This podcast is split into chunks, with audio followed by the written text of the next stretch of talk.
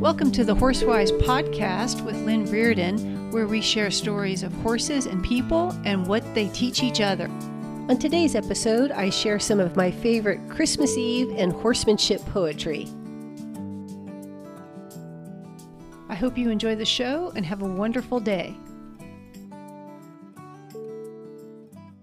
Everyone. I'm Lynn Reardon, the host of the podcast and head coach at Horsewise. As I sit here today thinking about what to say on the night before Christmas 2022, I had a lot of different ideas for the podcast. I could sum up the year, I could talk about gifts that the horses have given me this year, all of the normal things that I've done before on Christmas or Christmas Eve podcasts. But then I just had this idea that so many of us are really busy. We're rushing around maybe this weekend trying to get that last bit of Christmas shopping done or maybe feeling a little bit of pressure. Maybe it's been a super busy month or a super busy year. I know that I felt that a little bit. This has been the busiest year of my entire career in the horse world, that's for sure. So, being kind of a selfish person, plus having my own podcast, which means that I get lots of control over the content, I thought, what would I want to listen to today? If I was kind of scrolling through my podcast playlist, what would I want? And for me, sometimes the simplest and the shortest things are the most meaningful. And many of you might not know this, but back in the day in college, I studied literature. My degree, my undergraduate degree, is in English and writing with a specific as I said, kind of emphasis on writing.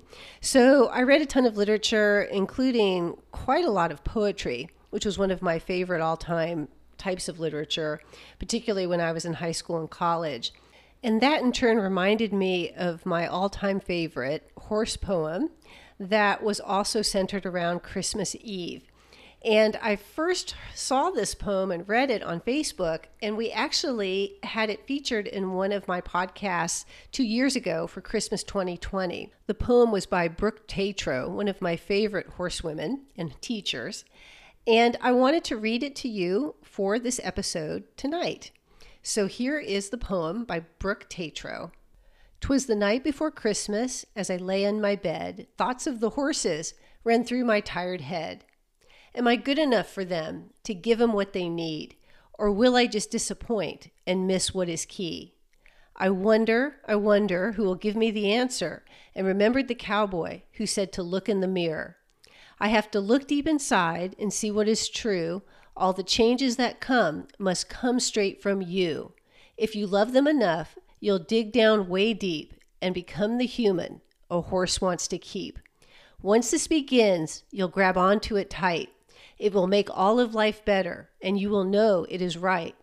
For the good of the horse, we will rise up above, and the greatest return is the horse's trust and love. I personally really love this poem because it says so much about all of the things that we feel like everyone I know who loves horses and who studies horsemanship feels that way about the horses. We all have those sleepless nights or those times where we doubt ourselves or wonder if we're doing the right thing. And it all comes from that love because what we really want is to have that relationship with the horse, that relationship of trust and love. So I want to wish everybody a Merry Christmas. I also wrote a little poem, a haiku, which is a very short Japanese style poem, although this poem is not at all Japanese. And it is much less eloquent than Brooke's. But given that here in Texas, we just had a massive cold front blow in with temperatures in the teens and wind chill in the single digits, which is for Texans like Antarctica. We just have no idea how to handle it. I would like to share with you my little Christmas poem for 2022. The cold front blows in, horses gallop, tails held high. Christmas joy, full speed. I hope you've enjoyed these poems from Brooke Tatro and me, although my poem is so short, it doesn't quite count. But and I also hope that you have as happy and joyful a Christmas as the horses here seem to be having in Texas. They've all been very happy running around in the cold front and enjoying their blankets and warm mash and all the kind of cool things that can come with a Christmas here in Texas that is truly seasonal. Merry Christmas from Horsewise, and I hope 2023 brings you everything you are hoping for with your horse. As always, thank you for listening, and I hope you have the most wonderful holiday weekend ever. If you love horsemanship poetry and would like to have more of it, please sign up for my email list at horsewisecoach.com.